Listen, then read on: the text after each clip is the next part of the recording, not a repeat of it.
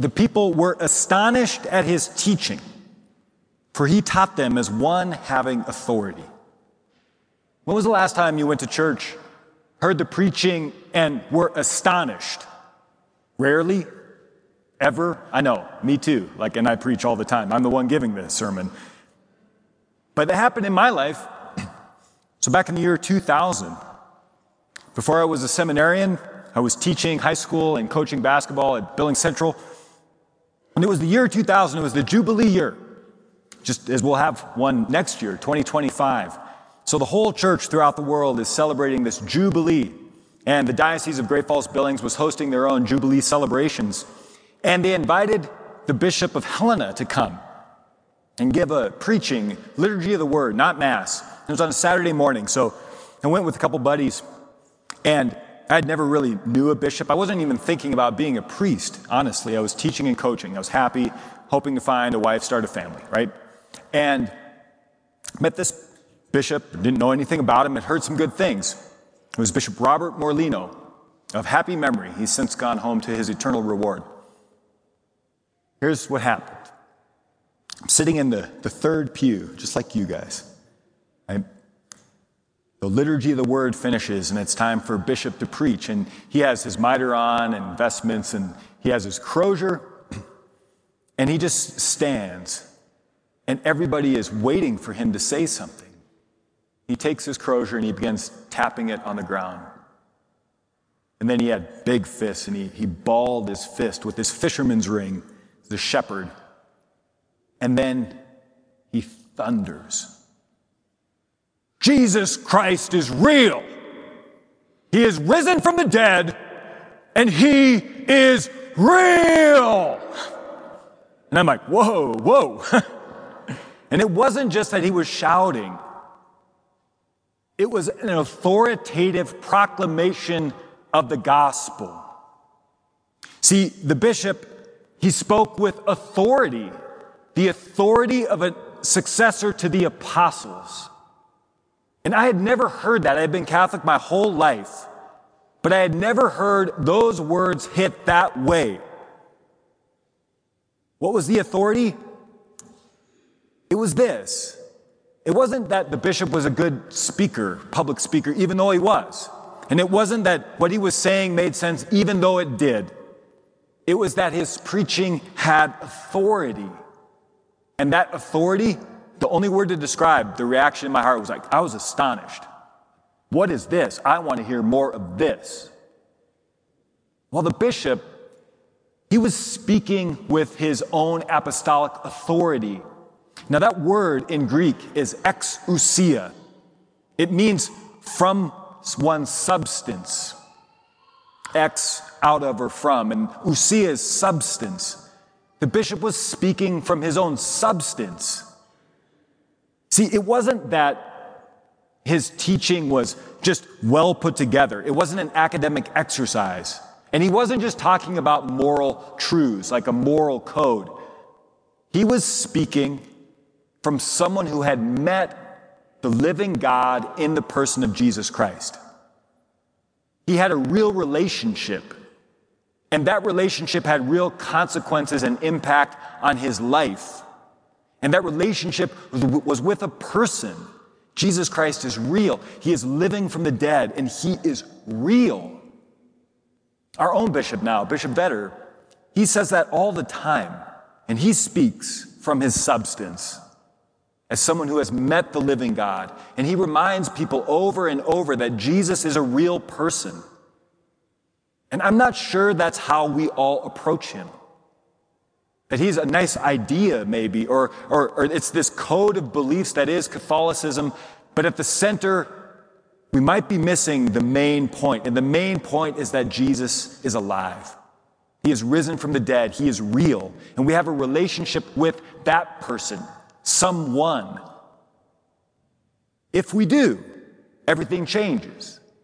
Because that someone had made a claim on Bishop Morlino, and that claim was so obvious that it made me want to hear more.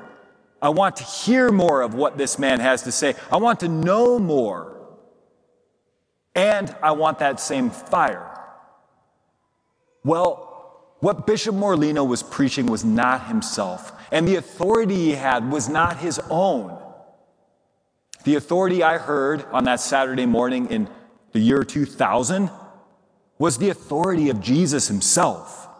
It's the same authority that moved the people in today's gospel. Jesus is preaching. He goes into the synagogue and preaches.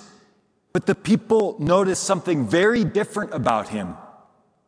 St. Mark writes, The people were astonished at his teaching, for he taught them as one having authority and not as the scribes. It's not just that Jesus was a better preacher than the scribes, it's that what he was doing was categorically different. Because the way preaching was done in Jesus' time was that the rabbi or whoever was preaching would always be appealing to authority. This person says this about this passage. This person says this about this passage. It'd be like if I constantly appealed to saints. This saint says this, and then this saint says this. And that's how the preaching was done. But that's not how Jesus preaches. He doesn't need to appeal to any higher authority because he is the authority of God. He's preaching himself. His words are communicating him, not just his teaching. No, he's communicating himself to the people who are listening to him. And that's why it was so different.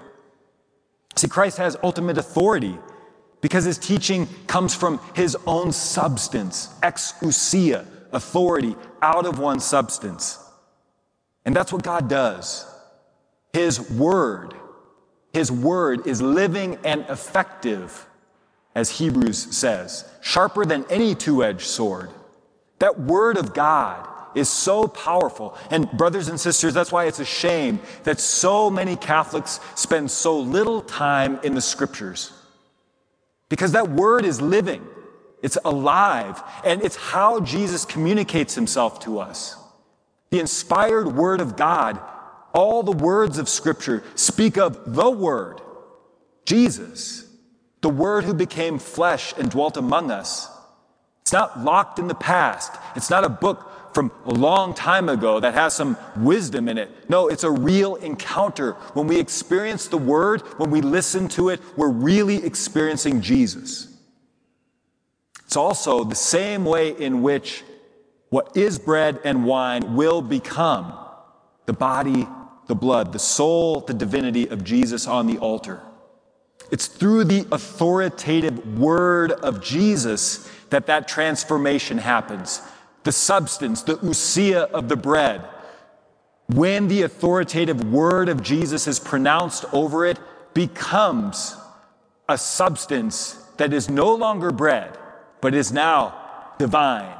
The body, the blood, the soul, the divinity, the substance, ousia, has been changed. Transubstantiation. So we have the living word in the scripture, and then we have the word made flesh given to us in the Eucharist. Brothers and sisters, that is why we're here. That's what the Mass is. Everything about the Mass is meant to facilitate an encounter with a real person. The living Word of God proclaimed from the ambo. And then the Word made flesh, who gives Himself to us today from this altar.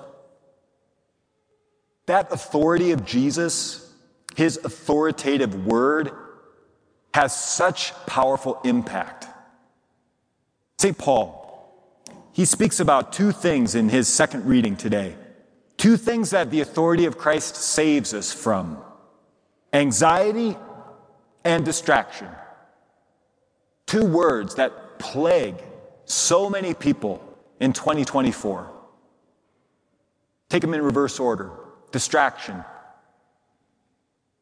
That word literally means to pull apart. How many people are so distracted in their lives, pulled apart, pulled in so many different directions? Sometimes because of the realities of life, our duties, our responsibilities, the things that need to get done.